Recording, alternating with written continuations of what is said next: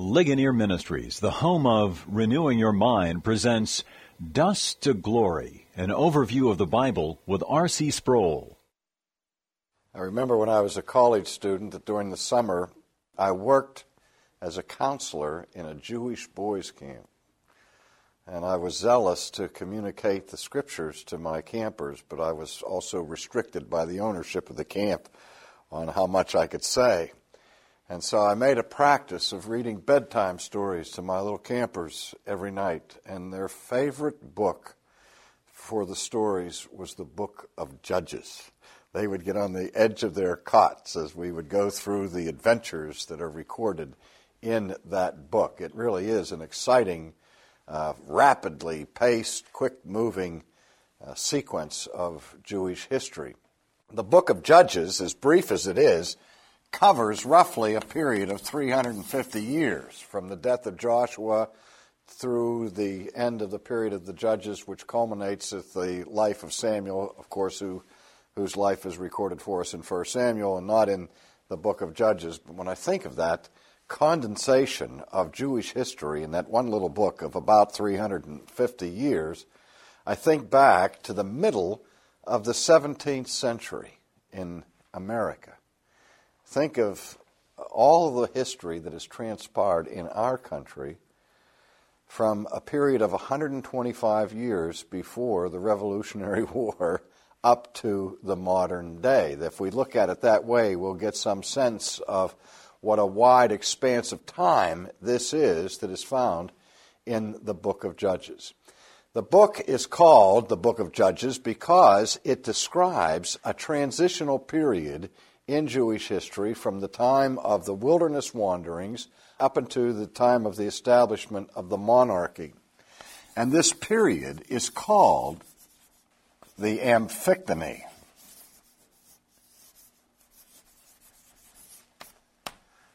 Now, the word amphictyony is one that we never hear, I guess, in the English language, and actually has its origin in ancient Greece.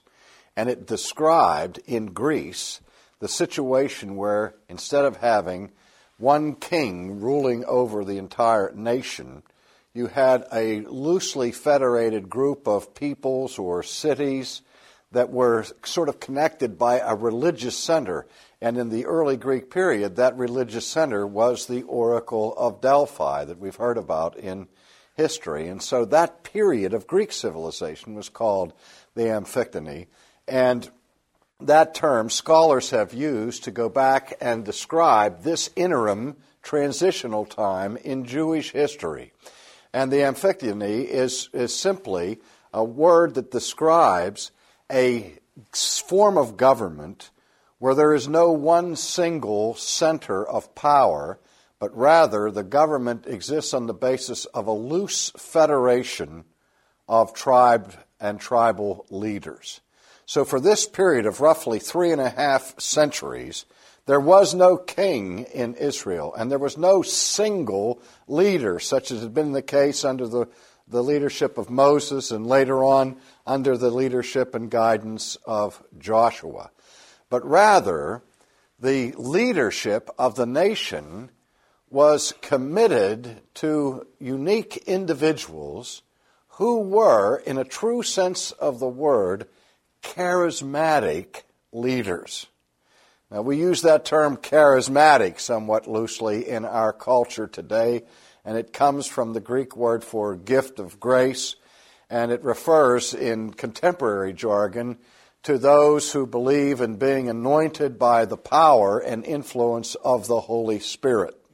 Well, in the Old Testament period, we see the charismata or the charismatic gifts being poured out to specific individuals for specific tasks we remember that the first charismatics, as it were, in the Old Testament were those who were responsible for the uh, designing and building of the furniture for the tabernacle. That the Bezalel and Aholiab were anointed by God the Holy Spirit and empowered by God for this particular task. We know that the Spirit of the Lord came upon Moses and enabled him to perform the feats that he performed. We remember in Numbers 11 where uh, after Moses had been rebuked by his father in law for taking all of the responsibility for all of the details of, of organizing, administrating, governing, and being the spiritual leader of the nation, his father in law Jethro said to him, The things that you're doing are not good. And God commanded Moses to gather 70 elders, men that he knew were elders over the people.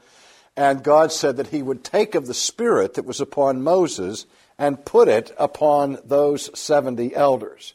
And when God did that, as it is recorded in Numbers 11, they began to prophesy, indicating they had come under this direct and immediate influence of the Holy Spirit. Also, in the Old Testament, prophets were anointed by the Holy Spirit in a charismatic way and empowered to be spokesmen for God the anointing of kings later on. When they, when they were anointed by uh, or with oil, uh, that anointing ceremony symbolized the coming on the king of the Holy Ghost to endow the king for his particular mission to which God had assigned him. So, what we have now during this period of tribal federation in the book of Judges is the record of unique individuals who, in times of crisis, are raised up by God and empowered by the Holy Ghost to perform the mighty feats and tasks that they uh, fulfilled. We think, for example, perhaps of the most famous of the judges in terms of being charismatically gifted by God for great exploits was Samson. We think of Samson and his hair and the story with Delilah and all of that and his Herculean strength by which he pulled down the, the, the, the Philistine temple and he killed uh, all these people with the jawbone of an ass and these exploits that were unparalleled in Jewish history. But he did it under the power of the Holy Spirit. Now, there's a pattern that unfolds for us in the book of Judges that I think is very important for us to grasp, and because it's so illustrative and instructive, not only of this period of Jewish history, but of the whole history of the Old Testament, and we might even say the whole history of redemption. And that pattern is seen in a refrain that, is, that occurs over and over and over again in the book of Judges. And it starts like this and Israel did what was evil in the sight of the Lord. And after we would read that ominous preface, then we would see that God would then raise up the enemies of Israel and use them as a tool of chastisement against his own people.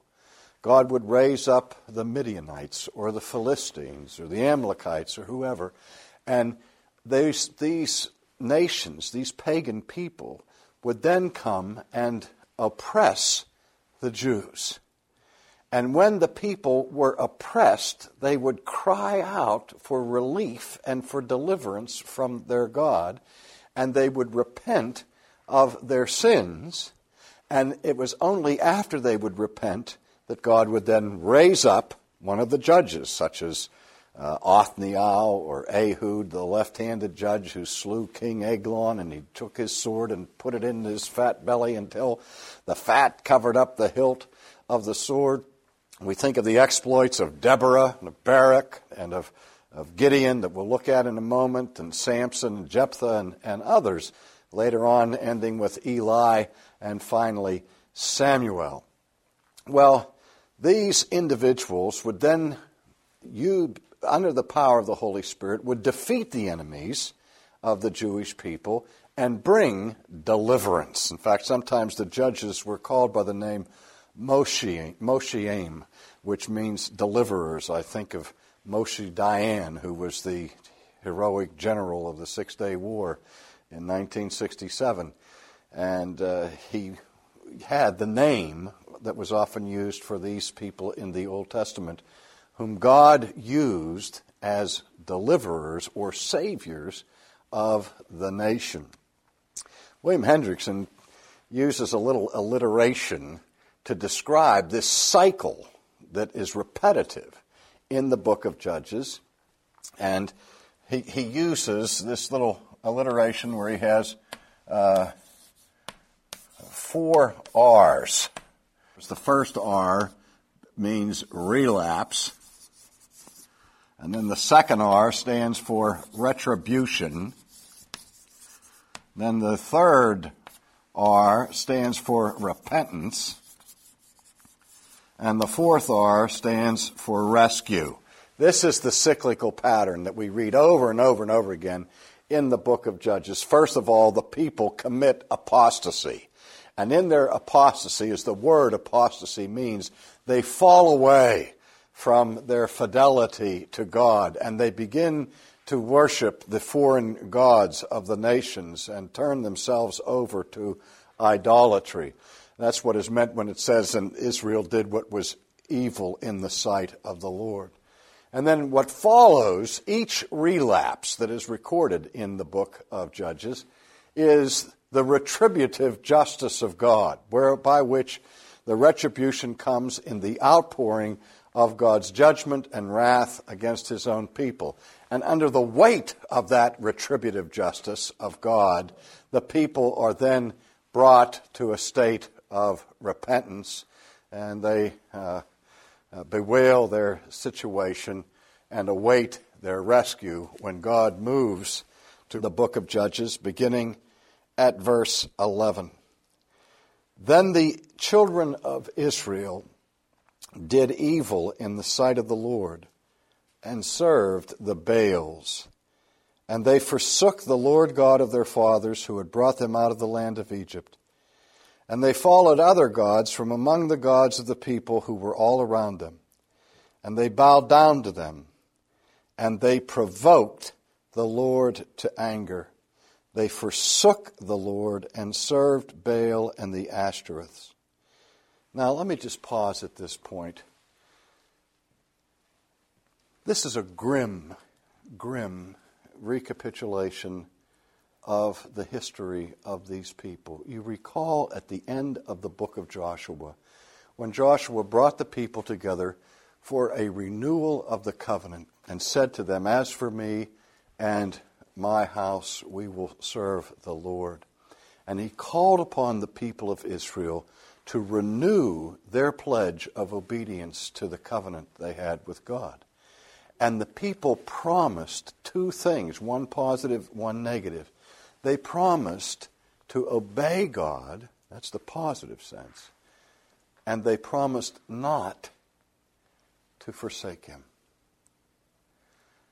But it wasn't very long until the nation began to forsake the Lord. And this is significant because if you recall the promise that God makes again and again to the patriarchs, when God promises his commitment to his people, he says, I will never leave you and I will never forsake you. That immediately points us to the cross where Christ cries out in the agony of his passion, My God, my God, why hast thou forsaken me? And some have felt that this was the pangs of Jesus' uh, passion by which he was simply feeling so alone, so desolate, that he had a sense of being forsaken. But of course, God didn't really forsake him. But, beloved, he did forsake him because that was the penalty for sin to be forsaken of God.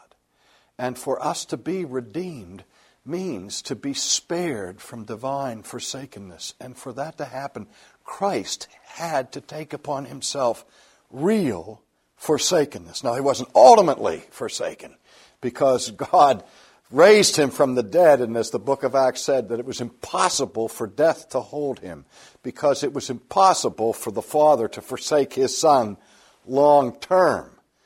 But that whole idea of forsakenness is a very important motif in Scripture. That the covenant pledge of God to those who are in a relationship with Him is, I will never leave you and I will never forsake you.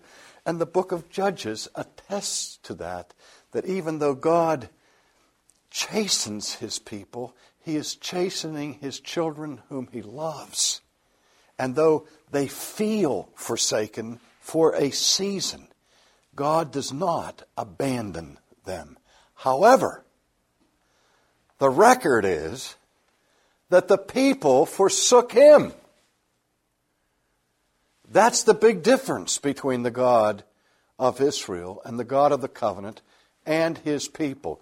God does not forsake us, but we are prone to forsake him.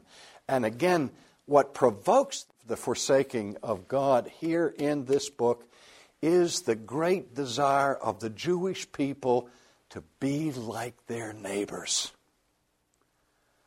God had called them to nonconformity. God had called them to be a holy nation.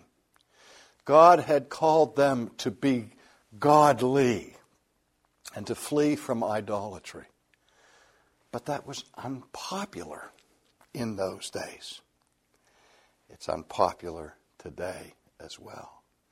But we see this cycle occurring when people did what was right in their own eyes and they forsook the law of God and they began to imitate the practices of their pagan neighbors. And that cycle does not simply last for 350 years. That is the cycle that the people of God had, have relived over and over and over again through church history. Now we read then in verse 14 that the anger of the Lord was hot against Israel so he delivered them into the hands of plunderers who despoiled them. He sold them into the hands of their enemies all around, so that they could no longer stand against their enemies. And whenever they went out, the hand of the Lord was against them for calamity, as the Lord had said, and as the Lord had sworn to them. And they were greatly distressed.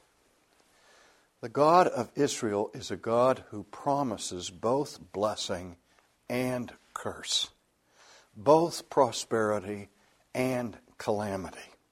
And the judgments of God upon rebellious people are calamitous. Now, we have a tendency to have an expurgated Bible in the life of the church today where we want to delete these things that are such a recurring pattern of the actions of God. And that God will bring calamity upon a nation and upon people who forsake Him. Nevertheless, we read in verse 16, the Lord raised up judges who delivered them out of the hand of those who plundered them. But they would not listen to their judges but they played the harlot with other gods and bowed down to them. They turned quickly from the way in which their fathers walked in obeying the commandments of the Lord, and they did not do so. And when the Lord raised up judges for them, the Lord was with the judge and delivered them out of the hand of their enemies all the days of the judge. For the Lord was moved to pity by their groaning of all who oppress them and harass them. But this passage that I've just read is repeated so many times, it's like the refrain of a song throughout this book. Again, relapse, retribution, repentance, and rescue. Now, the character and the profile of each one of the judges that, are, that is described here in this book is a fascinating study of godly individuals. But in the brief time that we have left, I want to call your attention to one of them who I think is particularly outstanding and one of my favorites, and that's Gideon. We meet Gideon in the sixth chapter of the book of Judges. And The sixth chapter begins with these words The children of Israel did evil in the sight of the Lord, and so the Lord delivered them into the hand of Midian. And then in verse 11, the angel of the Lord came to Gideon. And the angel of the Lord appeared to him and said, The Lord is with you, O mighty man of valor. Imagine that for a, a greeting. Uh, the angel was sent to Mary later on, you know, and, uh, and with this annunciation and greeting. Here, the greeting that Gideon, who's simply a farmer, he's not a soldier at all. And God speaks to him through this angel and says, calls him a mighty man of valor. He, he singles him out as a man of extraordinary bravery. Now, Gideon, I think, was a little bit puzzled by this greeting. I suspect he looked around to see to whom the angel was speaking, and he responded, Oh, my Lord, if the Lord is with us, why has all this happened to us? How many times do Christians ask that question? And where are all his miracles which our fathers told about us, saying, Did not the Lord bring us up from Egypt? But now the Lord has forsaken us and delivered us into the hands of the Midianites. And the Lord turned to him and said, Go in this might of yours, and you shall save Israel from the hand of the Midianites. Have I not sent you? He said, Oh Lord, how can I save Israel? My clan is the weakest in Manasseh, and I am the least among them.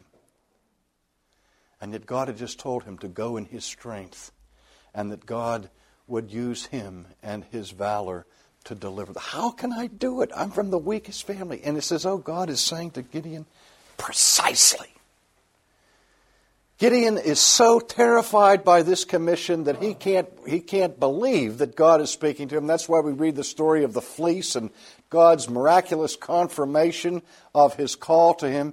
And so Gideon is obedient and he assembles an army to go up against the Midianites. And he has 32,000 soldiers in his employ. And God comes to him and says, You have too many. And he said, See who is fearful among them and send them home. And Gideon said, Anybody that's frightened of this conflict, you can go home. And 22,000 went home. 22,000 went AWOL, went over the hill. Leaving him with an army now of 10,000, an elite corps of soldiers that are going to go against the whole Midian, Midianite nation. And so Gideon said, All right, I'm ready. And God looks at his arm and he said, It's too many, Gideon. Because if I put victory in your hands with this size of an army, you're going to think that you did it in your own strength. And then that remarkable story of how Gideon is to pare down his army to 300 men. And then with 300 men, Gideon puts to rout the entire Midianite army in the nighttime battle.